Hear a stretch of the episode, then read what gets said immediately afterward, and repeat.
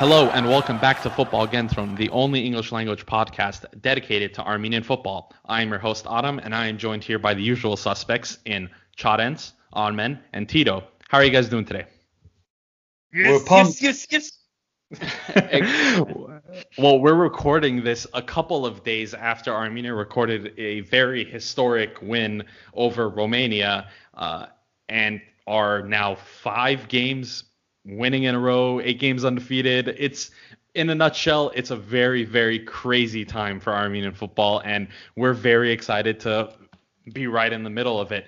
But before we get into the match against Romania and get all analytical on you guys, uh, we have some news. Ottoman?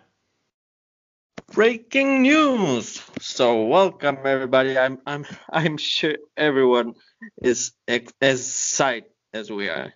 But first, breaking news. So yeah, we were talking about Nayair Tiknizyan and Arsen Zakharian uh, that play for Russia under 21, and they are pretty much starters for Russia uh, in the last week's Euro Cup. Actually, both of them started all three games for Russia in the group stage and scored one goal each. By the way, very beautiful goals, both of them. Uh, if you catch the highlights, I strongly suggest you watch the, the goals.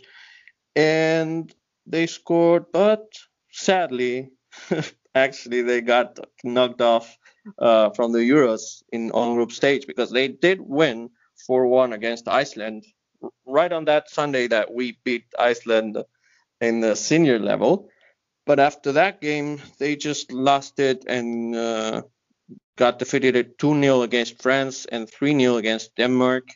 Uh, but uh, actually, our, our boys played great, and that's what matters to us. Uh, up to a point that actually rumors are out and about that Serie A clubs Genoa and Spezia got news of uh, mostly, and are after our polyfunctional left back services. Nayair Tiknizyan's contract runs until 2025, basically four years from now. So if those two teams and anyone else who wants Tiknizyan actually now uh, shouldn't wait too much, like any further uh, to sign him because he won't become a free agent anytime soon. so there's no point in waiting.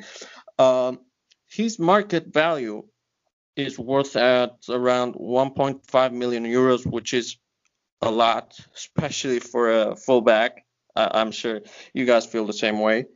And yeah. is even is even higher. Is even got, expected to reach two million by the end of this season. Having played the the under 21 Euros is like a big deal, and it has its impact on value. So speaking about Genoa, they have at least four white players, and by white I mean uh, you know, wide midfielders slash fullbacks. Among them is former Chelsea star uh, Spinazzola, and all four of those are going are actually on loan at Genoa, and they will return to the clubs in August. So Genoa is pretty much looking for young blood to replace those four white white players as soon as possible, and that's why they need uh, Tiknizyan Meanwhile, Spezia, on the other hand, got hit hard by COVID. Who hasn't? Which team hasn't uh, gotten hit hard by COVID by now? And it's Spezia's turn now, and uh, they basically need Tiknizyan to play defensive mid. So, yeah, if he leaves CSKA, and this is where things get interesting for us about Tiknizyan, if he leaves CSKA on a on a permanent move and not a loan, that chances are he may leave on a loan. But if if he doesn't, you sure could count on him joining the Armenian national team. But I wouldn't hold my breath.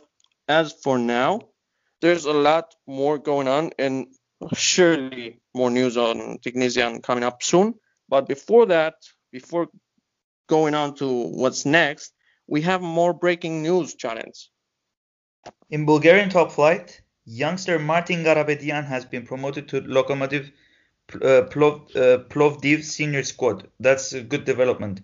The city of the, uh, Plovdiv has been long uh, has long been a cradle for Armenian life in the Balkans, and hopefully our boy Martin can break through the starting lineup very soon. And what does that mean? Another Armenian promise for the federation to take into consideration. Yes. Hopefully, we have we have That's so big. many. Uh, Tito, Everyone's uh, got some. now. Yeah, moving into Armenia uh, under 21 team. The Armenia under 21 team lost a game that was dominating in the last moments, uh, 1-2 at home versus Belarus. Armenia looked good, but did not show professionalism when it mattered most. The thing, the ah, sorry. The good thing is that we didn't play with the usual starters. Some came off the bench, some weren't even called up. The positive note, uh, French-grown Seroj Titizian's insane free kick and Hungarian. Kisvárda defender above Avetisian's debut for Armenian youth, uh, youth teams. Sorry. That free kick was amazing. Yeah, if you if you guys haven't seen that free kick, like just search it up on YouTube and watch it. It was sick. It was a fantastic goal. And, And uh, I love I love his last name too. yeah. All right. Anyway, moving on. Uh, here's just some other news. The Football Federation of Armenia President Armen Melikbekyan announced today that there will be a new player joining the senior national team in June. Now, we had previously, Armen had spoken about Tiknizyan and uh, about the possibility of him leaving CSKA, and maybe that may open the door for him to join Armenia. Uh, but we do know that uh, apparently an agreement has already been made, and this person does not play in Armenia, so it is a diasporan Armenian player. Uh, quickly, guys, do any of you guys have any guesses on who you think it might be? And let's be real here. Yeah. Uh, If I don't know. if it's like- Tiknizyan, in my opinion, I- I- I'm sorry, Charles, but if it's Tiknizyan, it will everything will depend on what kind of move he makes. If it's a loan, then it's a no for Tiknizyan, basically. But if it's a permanent move, a permanent sale, cashing in for CSKA uh, and like a league outside of post-Soviet countries, I'm almost certain that it's gonna be Tiknizyan. Well, the way Melikbekyan phrased it is as if the deal was already struck, so it's happening no matter what. yeah, the player bec- is that means that June. Deal would have been happened. Like it Which doesn't. I don't think it has. It's difficult. yeah, yeah, so maybe it isn't. agree. Maybe it's someone else. Um, Mm, I I really hope it is Tiknizyan because it- I think it- it- it's one position that we don't have too much players, so it would be great having a, a player that he's versatile as shit. Like, yeah, he's but not just a fullback, but also a defensive mid. That's insane. yeah, yeah. but it's um I don't know how to say it. he he has uh, a pretty good level. He he plays I'd say. at the Russian Premier League, so that's great level. And we don't have too much players in that position. Uh, I Yeah. think that Not that most level, yeah. uh, left backs are from the Armenian Premier League. yeah. Mhm. Yeah, uh, uh, we played um, Kamo Hovanesyan's been playing at Yeah. left back, but we know he's literally a pace merchant. Like there's when it comes to like technical ability, it's I, not I know there. Kamo Kamo isn't playing on in, in Armenia, but I know that It- most of the Yeah, yeah. I mean, our technically our our starter starting light uh, left back is Arman Hovanesyan, who missed the games due to an injury, and he does play in Armenia as of now. He has had a great uh, spell in Ukraine, but now he's in Armenia.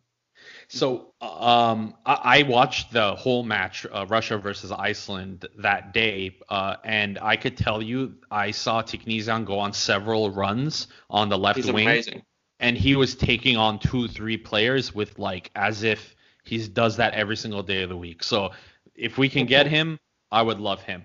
I But- have some Oh, go I, ahead. I have an out of context fact about um, Tiknizyan. I watched the Russia against uh, France uh, Mm, yeah, the game. that game, and when they were uh, when they put the Russian anthem, uh, Tiknizyan was singing, Oh, true. and the other he players, yeah, and the other players were. He doesn't sing the Russian anthem. That's true. I I remember actually reading the the Russian, you know, the uh, the uh, forums and stuff, and they were pretty angry at Tiknizyan not singing Not singing the Russian anthem? Or was this on Yeah. VK? everywhere. It was everywhere, like on Russian Twitter, everywhere. Uh, the thing uh, yeah, the world doesn't stop at Tiknizyan, and our options don't either. So other options, there's got to be other options. I would think also Georg Najarian from Shakhtar Karaganda. But uh, for, yeah, from what I understand, he's played um, only in a friendly, and it was like 10 minutes. So technically, he's not tied to them. And it was But- it was like forever ago too. Yeah, yes, but also I don't know if we, I I don't know if the federation's gonna want to go that route. All, Hmm. I'm not saying he's not a good enough player, but realistically, we need a out and out like super defensive defensive midfielder because Grigorian is like at this point irreplaceable. He is So we- he is we uh, need to find he's actually Udo's he's actually Udo's partner uh, Yeah. at Shakhtar and like four years younger than Udo, so it would be amazing. So look, I'm all for it. We'll see. Normally, when uh, the Football Federation announces like this, uh, it's it's it's a It's bigger serious. player. Yeah. It's a bigger player. I, I imagine uh, Melikbekyan thinking now it's going to be a surprise. Uh, Joaquin Bogosian. Joaquin Bolacio. No, no, no. It's gonna he be. retired. Ma- he yeah, I know. retired. Just retired. Yeah. Uh, Mauro, bring back Mauro. Re reannounce. Uh, he's playing. He's plays in Peru, right? He, I heard he's Yeah. balling out. yeah, but he's playing in a low-level team. I Yeah, his like his his moment is gone. Yeah, of course. All right. Well, moving on to current players, uh, we have a few transfer rumors. Um, this one is the most recent that came out today. Apparently, uh, Sevilla, the former team of our current manager Joaquin Caparros, where he not only managed but was also the sporting director, is reportedly interested in the services of 19-year-old Zhirayr Shaghoyan, who made his debut for the Armenian national team against Iceland and then came off the bench at halftime against Romania. Now, a disclaimer, we are yet to find a non-Armenian source to this rumor. However, we can see the likeliness of this because of the aforementioned connection that the Federation has. Uh, but we'll keep more tabs on it. Uh, additionally, Varujan Hovanesyan, this isn't a rumor, but more of a Yeah. confirmation, has signed for Rayo Vallecano, and he will be playing for Rayo's B team. Uh, Rayo currently plays in the second division of La Liga, and we're hoping that Varujan can break into the first team and maybe, hopefully, be a long-term good goalkeeping option. We'll see. we'll mean, see what happens. I hope so. Having him sign a contract like a professional contract at such a young age for a great team like Rayo is a is a huge deal. Like he's gonna be waiting for his shot at the first uh, at the senior squad at the first team. Yes, and we know that he, because of conversations that I have had with him, we know that he is determined to represent Armenia. We know that the Football Federation knows about him. He's on the radar. Nice. The, um, from what I understand and from what I was able to gather, the reason why he hasn't been formally invited is because there was a lack of a professional contract. That's just basically what I've gathered. Uh, So they Uh, didn't are, really are you attempt are you thinking him? what I'm thinking? I'm I think he will be called up for the under 21 very shortly. Oh, Uh, I don't know about the senior national team. I don't think I don't think yet, but I think maybe get a few runs in with the under 21 team, and very likely we could see him in the senior squad if he does break into the first team at Rayo within the next two years. I 100% can see him being our long-term goalkeeping option. Mm. Any any thoughts? Anything else? Personally, I want personally I want like young center backs and young goalkeepers to start Yeah. developing. That's personally what I want to see. Uh, yeah, we we have uh, Abo Vavetisian who just played for um, the under 21, so we're hoping he can become something. And of course, if we do get Tiknizyan, that's a left back. So we're talking left back, center back, amazing. goalkeeper. Gael Andonian gets back to Liga and he joins. Uh, that that's that's my Yeah, player. what's that his I- situation? okay, so from what I understand, Uh, he he's currently playing in the fourth division in France. He doesn't want to play in Armenia. Uh, he quit football for like a year to pursue Wasn't music. Um, so I don't know, man. That's, All I know, That's the most bizarre news I've heard in a while. all I know is that uh, for once we had a young defender that was starting every game, and we were like, oh my god, finally. And then it just literally all went downhill after the managerial change at Marseille. Anyway, moving on. So Yeah. let's talk uh, Armenia versus Romania. Now, business. this match not only is historical because of its result, but it also places Armenia at the top of Group J of the FIFA World Cup qualifiers because of other results in the uh, in the group.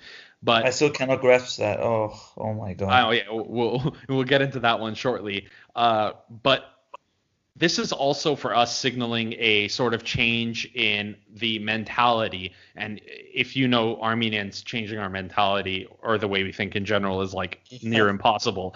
Um, Unnecessary, Caparros, we can't we we can't like express enough how important Joaquin Caparros has been to the Armenian national team and how much of a positive effect he's had on Armenia. And we'll get into some some stuff that he had said uh, a, a little bit later after the match. But that's just something we want to preface this because uh, an interesting quote that we got in the pre-match cre- press conference uh, from Tigran Barseghyan kind of summed up that mentality. Ottoman, what did Tico say, and what was he asked? Well, basically, like he went straight ahead in a much Tico style, something that we most of us love about him. Uh, he actually said he he was asked what is different with Caparros. Why is Armenia playing different? Why is Armenia actually winning? And and he's he was like all uh well with the new coach came a new mentality and we are pretty much confident on ourselves now that's how simple it is. And of course, it's much easier said than done. But Caparros got it done. And that's actually not the only thing that Tico said, you know? Yeah, so Tico was also asked whether or not um, he knew that Armenia still hadn't beaten Romania in their previous visits. Um, and with like the most like straight face I've ever seen, he he literally just responded, "You guys said we didn't, we hadn't beaten Iceland until Sunday either." So it was just like, okay, like what do you was what, do- what do you mean? Um, and that's the type of confidence that we're saying has been missing. We're not saying Armenians aren't confident people, but we do have a lot of false confidence. But I guess yeah, now, we're frail. We're we're like fragile, easy to break men- in a, mentally. in a sense. So but nine we more move on. It's match day. The uh, full 23 man squad gets released. We see Eduard Spertsyan finally makes the bench. Woohoo! Yes. We were very excited about that. hype. Yeah, uh, Gevorg Lazarian and Aman Hovhannisyan weren't physically fit for the match as we had anticipated, so they were left out of the 23-man squad. Uh, and our lineup was pretty much how we had anticipated, or how I anticipated at least, because I'm telling you guys, we're not playing the 4-2-3-1 anymore. Don't so. Yeah, we're playing 4-4-2, right? Like, yeah. 4-4-2. so uh, Not Charentz, uh, run us through Armenia's lineup really quick. How did Armenia line up against Romania? Yurchenko, obviously. We had Calisir back from the previous game. Mm-hmm. Um, we had Haroyan, uh, the captain, leading the back line, with uh, on the right uh, Hovhannes Hambardzumyan, and on the left uh, Kamo Hovhannisyan. Um, this game, Bayramyan started uh, on the left mid. Um, in the center, we had Muradian and Grigorian, and of course, our main MVP, uh, Barseghyan, on the right wing. Uh, and the two strikers we had w- uh, were uh, Briasco Balekian and Karapetyan. Thank you, Charentz. Now, uh, slightly surprising, but not also slightly surprising, Karapetyan gets Yeah. a start despite we know he hasn't been in the best form. But if you really think about it, none of our strikers have been in good form for a while, so No. whatever. doesn't really matter. But more importantly, and maybe equally as importantly, I should say, uh, Tito, how did the Romanians line up? Uh, they went with a 4-2-3-1. uh, at goalkeeper, it was Nita. Then uh, the defenders were Mogos, Chiricheș, I love that name. Tosca, and Bancu. Uh, on center midfield, there were uh, Stan, Stanciu and Marin.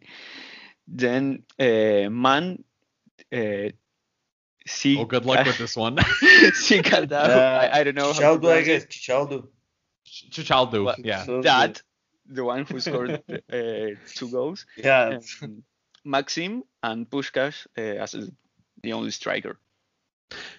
So, Who got a red, uh, by the way. who yeah who was the one that got the red card so uh, Rădoi made s- several changes as he had done similarly in their match against Germany they had a brand new front four uh, against Germany so he restored the original starting lineup from the first match but he had a lot of plenty of talented options on the bench as we know Romania is a very uh, attack heavy team and coming into this match we knew it was going to be a sit back and counter type situation so yeah, we're expecting it. I, I was afraid of Ianis Hagi, but he didn't play. He didn't. so- He didn't even Mm, play, me too. which blew my mind. Yeah. Honestly, uh, but That we'll was get weird. into that. So in the first half, it was. It's fair to say Romania dominated. Armen, we know that Caparros made some changes at halftime, and one of those changes included your uh, one of your favorite players, Garin Muradian. What was the reason that was causing Muradian to not work against Romania? I, I think that the main reason why Karim Muradian didn't like uh, perform the other day is uh, that he was all of all of a sudden starting after like years of not starting for the national team. And actually, if I'm not mistaken, his last start for the Armenian national team was that awful, awful, tragic loss, five 0 something like that, uh, against Romania. Do you guys remember that one with uh, in World Cup in uh, Euro qualifiers was it? yeah, that I believe Gael Andonian actually got uh, sent off with a red card, with a Yeah. silly red card, when actually things started to go downhill for Guy as well. And that was Garen Muradian's last start, hasn't started since, and really you could tell he didn't sync with uh, Artak Grigorian. And it was weird because after the other day, uh, a great display off the bench against Iceland, you would have thought this guy can play for us and he will fit in the system. Well, he still has to go on some time to adapt to the system. Yeah, and, and that's that was that was very evident. He didn't. He was visibly uncomfortable. He didn't uh, seem awkward. like. Yeah, his positioning was a little bit off. It didn't seem like he meshed into the game plan as well. Tito, looking at the strike partnership that we had up front of uh, Briasco Balekian and Karapetyan, you think a partnership like that would be able to create a lot of goals, except in these three matches that we had had against Liechtenstein, Iceland, and Romania, we haven't scored a single goal from our strikers. In this match in particular, what do you think it was about those two particular forwards playing together that didn't really work? What I saw about uh, the last uh, games that we play is that I think in we are lacking some connection between midfield and strikers. Um, we are trying to play uh, uh, from the sides and going to the um, last part of the pitch and kick the ball to the back for a striker to to be in there and just push the ball. And every time uh, we make that uh, type of passes, um, there's no striker in there.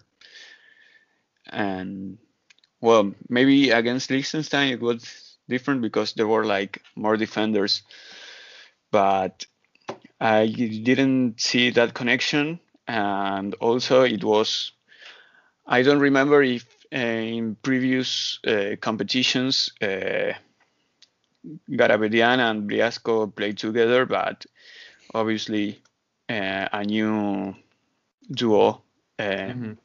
always it's difficult to to be so uh, uh, connected Okay, yeah, that that's fair, and and I think and I think I agree with that sentiment. It seemed like mm-hmm.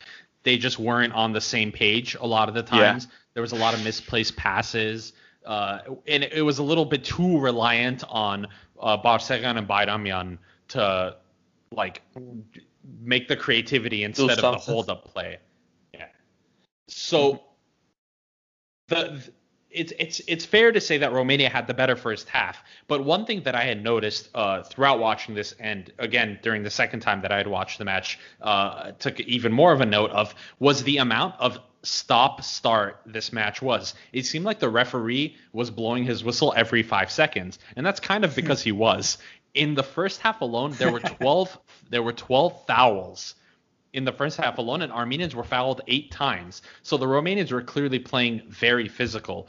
Charentz, when you have such a stop-start refereeing and a lot of fouls and a team playing so physical, how do you get your team going out of that? Well, considering that it's Romania, uh, like you said, it's they're tough. They're pushing. They're pushing. They're playing aggressively. They're not letting you uh, attack. They're not letting you create much. Uh, you need you need your players to to change up the the game in a way. Uh, create we had creativity, but not enough. Um, but well, the the red card instance kind of describes the situation. Mm-hmm. But uh, the players need to really start uh, getting creative, getting playing differently in order mm-hmm. to open them up and uh, to to to start exposing them with their weakness, and then give give the result. So and I think that also plays. did come. It, it, did come when changes came. I know. So uh-huh. yeah, this kind Go of plays there. into what Tito was talking about about the two strikers up top had, weren't on the same page. They weren't meshing together. So their passes were going wayward. So it was a lot of like it was there was not really much of a flow and more of a uh, very disruptive 45 minutes, and we suffered because of it. But fortunately, it went into halftime nil nil. But at halftime, Joaquin Caparros, the tactical genius he is, decided to make a triple substitution something that we hardly ever see. Uh, one, because that was the maximum amount of substitutions up until last year, and two, uh, we are actually pleasantly surprised by the personnel he brought on. So he took off Garen Muradian and brought in Eduard Spertsyan for his debut. He subbed off both strikers, Karapetyan and Briasco Balekian, for Adamian and Shaghoyan. And it's safe to say that that made a humongous difference, right, Armen? Oh, I would say so. That's when things got exciting. Jesus. I mean, we were talking about how Armenia was lacking creativity on the first half, right? Well, guess what? After halftime, Armenia did get creative, get get creative.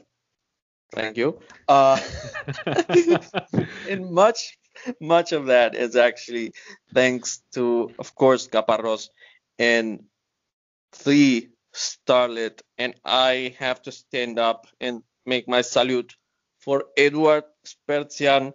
We have been talking about him for so long now, and man, what it's good. It's good to know that we're not crazy, right? Like we we mm-hmm. talk about some of these players, and it's really nice to see some sort of like affirmation of all of that in front of our eyes.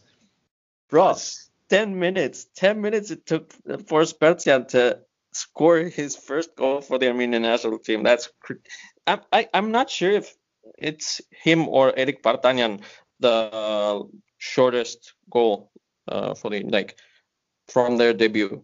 The fastest goal, if you're saying like yeah, their that, own fastest goal. Uh, I think Eric Vardanyan scored within like five or six minutes of coming on, if I remember. Insane. It was that like long, but, it was that like long range shot, right? Yeah, but that was like a friendly that was yeah. already on, on in the bag. This was nothing like that.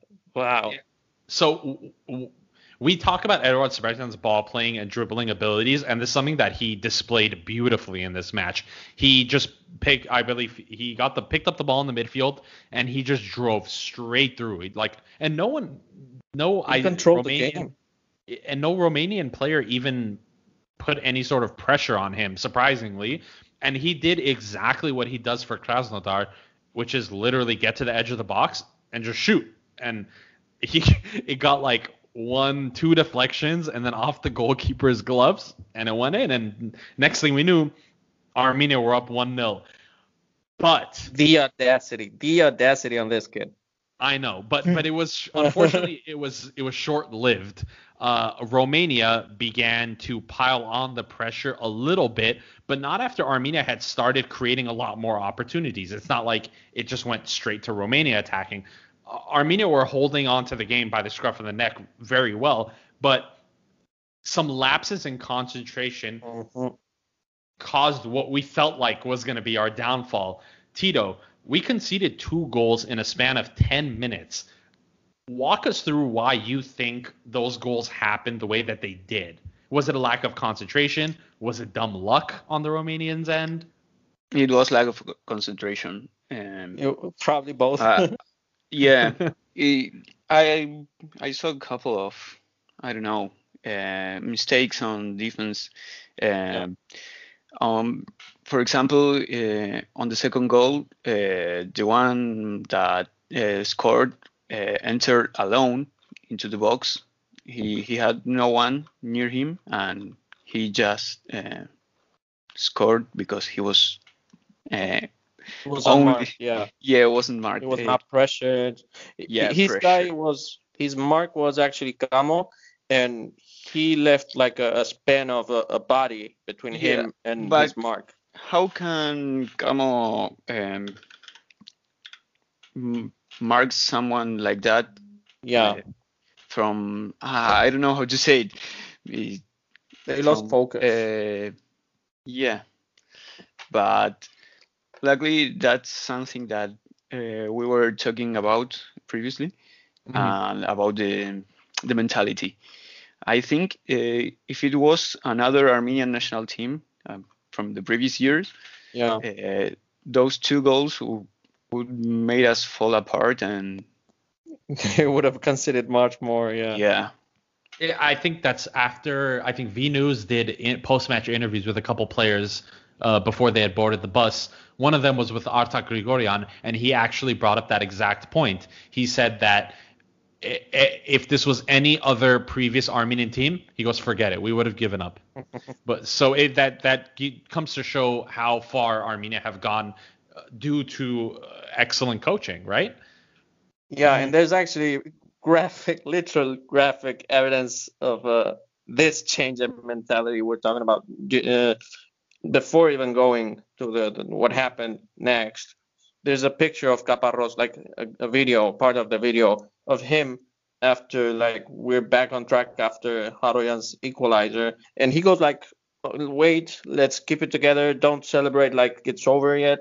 Come back. We can even win this." And Yeah. I, it's safe to say we were at least all of us here at Football Genton were on the same page. Like I was literally thinking to myself, thinking to myself, all right, let's let's get another one. Like it's Yeah, big, we're dominate them.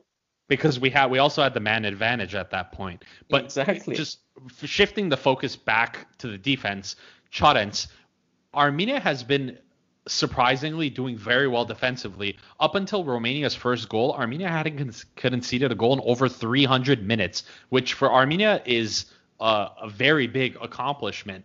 What Yep. do you think? What do you think contributed to conceding two goals in one match? Something that we haven't done since the first game against Macedonia.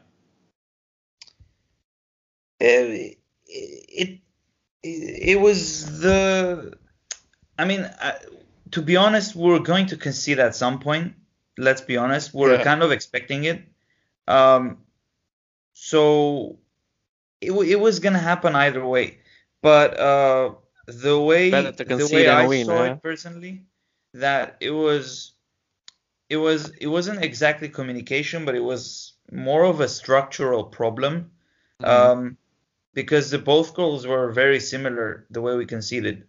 Um, so um, we hadn't really conceded since uh, Georgia against Georgia in the Nations League, which was a pre-final game.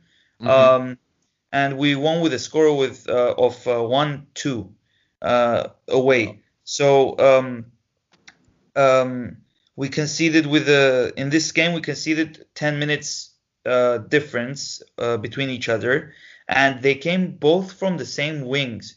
So uh, uh, the same wing. So it, it started from Hovo's side on the right, and uh, the pass was almost identical. Uh, it was from a different uh, um, position on the field, but it was very identical the way the way it arrived to the player, and uh, the, the there was the cross the way the cross went. Uh, there was a lot of uh, uh, there were many players in the box. It was uh, it was really cluttered up. So I, I presume that it wasn't specifically miscommunication, but like I said before, structural problem. So Mhm. there is always room for development, of course. Um, it's going to take some time. Um, slowly we'll get there, I think. Yeah, and the second goal uh, was a free header at the back post, uh, somewhere that I Yeah. believe Kamo Hovhannisyan was supposed to have covered at the time, but for one reason or another, he didn't notice that the player was coming in behind him, making that diagonal run, and they just got a free head at goal. And of course, if that happens, nine out of ten times you're going to concede. So we know that this isn't something that we should necessarily freak out about because, like you said, we were going to concede a goal at some point. it's Mhm. just a matter of time. But Yeah. uh, we know that Caparros has has, and he said again in the pre-match pre- pre-match press conference that he would rather keep a clean sheet than be able to score a goal. So it's going to come back to maybe the it was the third match, the players were tired. Um, there there's could be a lot of factors that played into it. Anyway, Uh, the first the first one also took some deflection as well. Uh, Yeah, it it- was like there was a little bit of confusion. Both, both So it was actually. because of The clutter. first one, Yeah. uh, the first one got deflected on Vato Haroyan, and the second one on Kamo. Actually, Yeah. Yeah, but both head. but the first one Mhm. was deflected and then it, uh, It went Yeah, to the the striker Yeah, It got was the deflected during Ah. the pass. Yeah. yeah, yeah. during the pass. Yeah. So suddenly we find ourselves 2 1 down. Um, but in a very fortunate and unfortunate, in some senses, turn of events, the Romanian striker Pușcaș gets sent off in the second half for a very, very reckless high boot on our Andre Calisir. Um, Post match Instagram, was they insane. posted a video showing like it's like Velociraptor claws, like scratched down Yeah. his chest. right. That's literally what it looked like. Uh, and it's funny because we saw so many protests on social media after from Romanians saying that wasn't a red card, which like I don't know what world you live in uh, or if you're blind, but that was definitely a red card. so yeah, yeah, it was a stupid It was foul. a red card. Yeah, and it, It was, was it- insane. He was already on a yellow and the referee went straight for the red card. So normally, Mhm. you know, if it's a second yellow card offense, he would have pulled out the yellow and then pulled out the red, but the ref Mhm. went straight to his back Yeah. pocket. So it was clearly going to be It's also a a different send-off. punishment. yeah, it's a different punishment, right? Exactly, Chance. So And I was surprised like how calm the player actually remained. Usually they're always they're always going aggressive on the referee, but this player actually was really calm, to be honest. It was something different. Yeah, because he knew Which he, is had- good. he fucked up. yeah, he knew Yeah. he fucked up. There was He no knew there was no way he around it it. coming. So and what we knew I mean, what was going to be. I don't know what crossed his mind though. I don't know either, Armen. That's why we're not him. anyway, moving on. Finally, That's insane. we find ourselves a man up. We still have a sort of upbeat tempo. We're a goal down, but we still there's a there's a general feeling around that Armenia can still scrap something out of this match. It wasn't until later in the game that we got the equalizer, and it was another assist by Tigran Barseghyan. Armen, your captain Varazdat Haroyan My scored boy. the equalizing goal. That's and it was a goal that it's something we don't necessarily see from Armenia. A center back pushing up on an attacking play and scoring a very nice sliding volley straight through the goalkeeper's hands, and there was nothing he can do about it. Um, I when I was watching the game personally, I didn't even notice that Haroyan was there. So how did that end up happening, Armen? I mean, actually, not. This is. Uh, I beg to differ as to uh, not seeing many Armenian center backs pushing forward when it when it's needed, because of course there's no point in a center back going to the opposing box unless it's a corner uh, under usual circumstances. But when you're losing, Armenian center backs and especially Haroyan, we have seen over and over again how if we are trailing, he takes full responsibility to go to the opposing box and even during the usual play, uh, like uh, area play, uh, he just begs for the ball for the ball to, to come to the box and score. And uh, funnily enough, not a coincidence, uh, do you guys remember the 3-2 win against Montenegro a few years ago with uh, Kevor Ghazaryan's late screamer with an actually with an assist from Vato? Uh, yeah, and I believe Haroyan scored in that goal uh, in that match that's, as well. That's the thing. He equalized. He scored the 2-2. And Same I believe, and I believe in his first ever goal uh, for Armenia was Yeah. also the equalizer in a 3-2 win. So all three times Haroyan has scored, Armenia has won 3-2. That's which a leader. That's actual statistic. Yep. That's a leader, baby. So Armenia equalize. There is approximately two minutes left, or three minutes left rather, and we're looking at. We know there's going to be a few minutes of added time on, and we're thinking, like you said, Onman, we can win this. Definitely. Um, we saw something in this match that I think we can comfortably say we had never seen in an Armenian football game before, and that was the determination to become not only the better team in that match in those 90 minutes, but the determination to grow as a team. And the youth injection that we had in this game, uh, not only Spertsyan, but also Shaghoyan, who had his of his fair share of creativity on the left wing uh, after he was moved. It was a tactical switch by Caparros. We saw a determination that ultimately ended up bearing some fruit. And there was a couple, there was a play on the right wing. Sako Adamyan got the ball.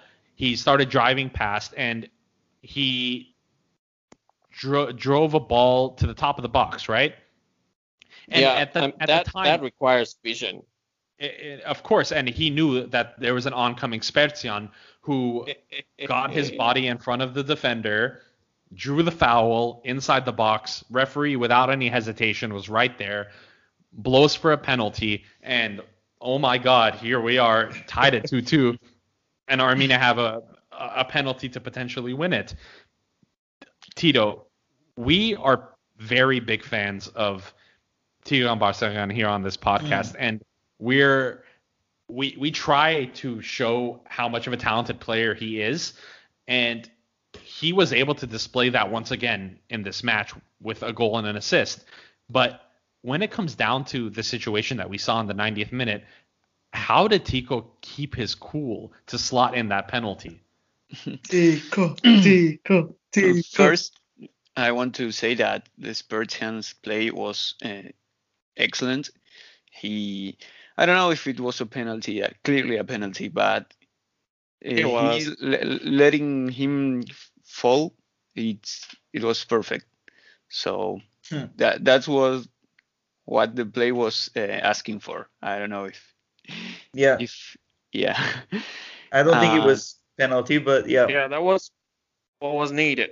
yeah. Well, he just all he did was get his body in front of the player, and if he felt Yeah. any sort of contact, he was going down. You know. yeah, So- that, that was perfect. That was That perfect. was That's the South American way, right? That's the South American way. You feel something, you fall down, right? no. Plus, I mean, he was fouled. I mean, we have to like credit where credit's due. He was fouled. It, it wasn't like a mistake from the ref or an optical South American. no, no, it was foul, yeah. no, but but maybe triggered- if he by his smart positioning. if he didn't went down, um, Yeah, if he didn't fall, maybe, Yeah. but he did. I mean, not yeah, tha- tha- that, even that's why die, I'm saying it, it was uh, the perfect play.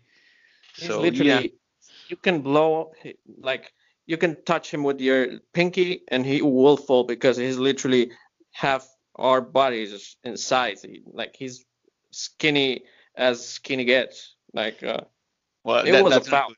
But yeah, it was a penalty. It, it was perfect. Uh, that penalty was, um, I don't know how to say, uh, the ball. Uh, in that moment, the ball burns. That's how we say it in here. Uh, That's he- pressure. it's a lot of pressure. I was afraid that he was going to miss it. Uh, I like Tico, but he is kind of a player that it's Hot-headed. what? Hot-headed. Hot-headed. Yeah. yeah, and yeah, I don't know how he did it um, because he also the the run that he did it was kind of slowly paced. It was a walk, bro. It wasn't even a Yeah. run. He literally just walked up. Beautiful. To it. yeah, th- that's crazy. Uh, if you if you do that, uh, you're a crazy person. But- Yeah, which he is. yeah, of Which course. he is. And that's what we love. Um, I want to add something about the second goal. But Sure. yeah, the the goal that no, he scored, no, no. And it was that he didn't want it to make an assist uh, in that play. Ah, yeah. He wanted to shoot. You think You it was a wanted to- shot? It wasn't a cross? Yeah, it, Yeah, I it was agree. clearly a shot. I don't, I don't know if I, you know what Be- because of the pace that he that the ball came in with and it didn't have like a um like an arc you know you know whenever it's a pass it's a cross there's a sort of arc type motion that the ball makes it didn't do that it was pretty much like a bullet so I could see where you're coming Yeah, that's why I'm saying you you don't make a pass that it's that strong. That- yeah, that hard. Yeah. I, th- Yeah. I think I think it comes from the rule in uh, futsal as well, uh, where they say run to the second post no matter what. Yeah. Uh, that's what Varazdat did. He just yeah, he just ran in, and whatever happened, if he got the touch on that, he would score. If he didn't, he didn't. Yeah, and, and all, so we were we were like playing like at this super high pace and I know Charentz you have a, a special shout out that you wanted to make to the ball boys eh, that were in the Yep, stadium I did. Yeah, I actually watched the the the goal again, and it, it clicked to me how the ball went out, and within two seconds, uh, Bayramyan had the ball in his hands, and he just started playing. Well, Diko didn't really, you know, just take it and start the the.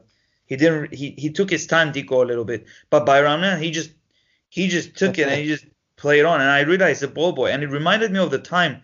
Um, where it was uh, Tottenham, uh, bit, bit- the game between Tottenham and Olympiacos in uh, the Champions League in 2019. Mourinho had just taken over the team.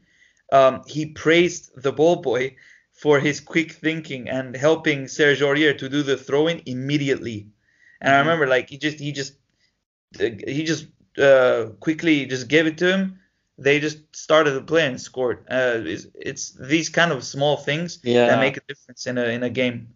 That's that's actually part of why, in my opinion, uh, and I'm sorry if I'm spoiling this to any of you guys, but if you wanted to make the remark, but that's in my opinion part of why Caparros in the press conference said that uh, this was not just his team's win, this was the the win of the entire Armenian nation, the fans, uh, the ball boys, everyone. Like we're on the Yeah, same page finally. man. Yeah, Mhm. and and so full time the whistle blows. Armenia win three two. We are now three games, three points in each game. We're at nine points. We were temporarily at the top of the table because we were the early match of the game. North Macedonia were facing off against Germany, and I believe Iceland was facing off against Liechtenstein. And we thought, okay, you know, Germany's going to be joint top after this. We'll still be in second place because of probably goal difference. Germany is probably going to score more goals than us, but um, that's not how things actually panned out. Surprisingly, North Macedonia got a shock 2-1 win in Germany in Duisburg, which, if I recall correctly, uh, Macedonian footy on Twitter actually pointed out before the match that Ger- the Germany has lost the most national team home games in Duisburg. So they, maybe they should just consider stop playing there. I don't know. but the, a historic win for Macedonia, and suddenly Macedonia is, is in second place. We're in first place. Germany's third. Romania's fourth. Iceland is fifth. Liechtenstein in sixth. And then everyone in the world of football is going like, what the hell's going on in Group J? Yeah. Who I- are I these think- people with red, blue, and orange flag? I, I think we were lucky because of the first matches that we played. Yeah. Because of course we didn't face against Germany uh, Mhm. yet, but um, I think that the home games against Macedonia, Romania, and Iceland are very important, and now we are six out of of nine points of that. So Mm. I uh, would like to uh, point out that from last game that we said that it kind of seemed unfair that we had the fans. Mhm. Um, what we didn't actually, what I didn't personally say, that last us were also unlucky in the Nations League. yeah, That's true. We didn't really consider that. Uh, we didn't. We didn't really say that we played two games away from home when we were not supposed to play Mhm. away. Mhm. We had I- those tough times. And what did we do? We still won. We still fought. It doesn't matter. Even if we had lost, we would still know that our players went there and showed what they could. Sometimes you have to push your luck. Again, reference to Mourinho. Uh, he said, push your luck.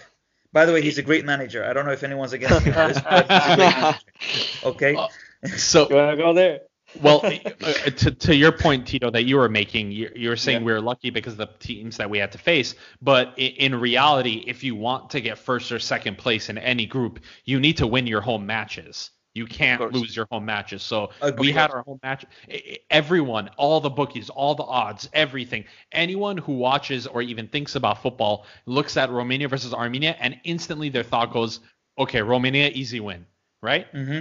Hmm That, and that's what that's what it, it theoretically and that's what it should be, but that's not how reality works. And at this point, if we want to get second place in this group, which is very very obtainable, whenever we do go away to Iceland and go or go to away to Romania, three out of six points in those two away matches that we play in November, I believe. Oh, October. Sorry, in October we go away to Iceland, followed by away to Romania. If we get three points in any of those six, I we're we're gonna get top two. So hmm yeah, Because no, it's a tough road. what I wanted to say uh, that we were lucky with the first matches, it's that we played against Liechtenstein. That was our away match, Yeah. but uh, we also got two home games against two um complicated rivals. So that's what I'm saying. Because if we had our first game in Macedonia, for example, and the second game was against Germany uh, at home, maybe we have uh, three, four points now, and that's why I am saying because everybody, everybody now is talking about Armenia because it's Mhm. crazy that we are at the top of the group, but that's what I'm saying. But look at it this you- way. Like we used the advantage. We used the adva- we we used it well. Yeah. We could have not no, no, of it. course, I, I'm not saying that we play bad or, or anything like Yeah. that. I'm saying that we got lucky just uh, because everybody right now is saying, "Oh, what the fuck is going on in Group J? Why is Armenia on first place Mhm. and Germany on third place? Well, Yeah. we have a, a great team. Uh, everybody's seeing this now, but we also got lucky about those games. Yeah. yeah, and Like, and uh, what, Like we have to be aware. We have to be self-aware. Yeah, and in a exactly. good way though. well Like, when the use our when the strengths. when the standings got sorry when the groups got released Odman and I on this podcast we had a conversation about uh, the calendar and how and when we were playing who. And I remember us coming to a general consensus that we actually really liked the way the games were laid out. Yeah. because we said if we win our first three games and then our next three games we go we're away to Macedonia home to Germany and then home uh, sorry away to Germany and then home to Liechtenstein. If we get six out of nine points there which is what we're anticipating, right? We win against Macedonia, win against Liechtenstein, lose to Germany, right? That's Mhm. generally what we think is going to happen. Lose to Yeah. Germany with a good uh, with good individual displays that may showcase some Armenian talent, maybe. But that's not even the point. My point is that if that if that does happen, we'll be at 15 points and we'll still be first or second place. Like Yeah. that's not going to be taken away from us. So Yeah, but it, it is it is a good thing that the next match that we are going to play uh, it's against Macedonia in Macedonia that I believe that we haven't won there uh, never. we haven't won anywhere against anyone apparently. but what what I'm saying is that this team has confidence now and they are going with another mentality. uh, Yeah. To face this Even- game. even And if also, I wanted to say that Germany uh, hasn't lost any away game in the World Cup qualifiers, but he lost uh, three games at home. Mhm. So So it's not I'm that difficult. Of course, it's Germany, and of course, we have like a very little percentage of winning, mhm. but But it's I would take a draw. I would take a draw, guys. I wouldn't. I wouldn't. What do you think? of course, So, so it up, unfortunately, Football is a beautiful game. Anything can happen. course. exactly. But one thing that definitely did happen in this match, and I think is the biggest negative takeaway that we can take, is that Tigran Oh, Barseghyan, uh, Bayramyan, and I believe Haroyan are all Mhm. suspended for the game against Macedonia. So there's going to be some gaps that we're going to have to fill. Uh, fortunately, we do have Uh-oh. very good young talent. Uh, we have a, a guy that we haven't even mentioned. We're in, into this episode yet, Henrikh Mkhitaryan, who's supposed to come back into this team, and Yeah. uh, and if uh, and we're very confident. I could say I think I speak on behalf of the group when I say that we really believe that if there's any manager that can make that Mkhitaryan mystery Mm. work, it's it'll be Caparros. He'll figure it out. But despite not having Barseghyan and Bayramyan, we still have Mkhitaryan, we still have Adamyan, we still have Spertsyan, we have uh, Korean uh, that didn't come. Korian, Korian that didn't Yeah. come. We have Bichakhchyan who literally didn't even play didn't a minute. play. my, my boy didn't play. So we, we can still um I I'm very confident in our Oh, ability to go away to Macedonia and win. Adam, another thing I remembered. I, I was actually talking about this to to Tito last, uh, last night. Uh, by the next window, not just all those players you just mentioned for the attack, we're also gonna have an Edgar Babayan that's gonna be playing in Paphos in Cyprus at a better Yeah. level than he is now. Like we're gonna have an actually useful Edgar Babayan again. Exactly. So it's yes, we're gonna have three players suspended, which is definitely gonna suck because it's an away game to Macedonia. But I Especially think, Haroyan. uh, uh, yeah, I think he is definitely the biggest loss. But I think with the personnel that we have, if you okay, yes, Tigran Barseghyan has easily been our best player, but oh boohoo, Henrikh Mkhitaryan's coming in his place. Like you know, you, you get what I'm saying?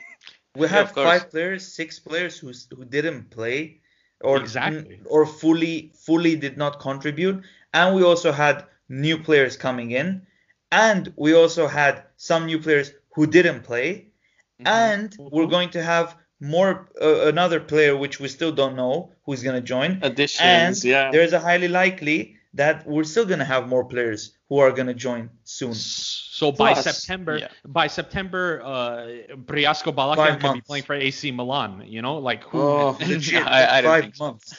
Five months. By the way, if we think Haroyan, like fair is fair. I mean, of course, all of us, I believe, agree that Haroyan is gonna be the most sensitive uh, or sensible, I don't know, uh, loss for the next game. Mhm. But uh, if Caparros got Voskanyan to work, like Hmm. anything's possible. Literally anything's possible. Yeah, I, I was going to say I was going to say that the options that we have, the attacking options that we have are insane. And yeah, of course, the most uh, sensible loss is uh, Haroyan. And I don't know, we of course that we are going to have um, Voskanyan playing.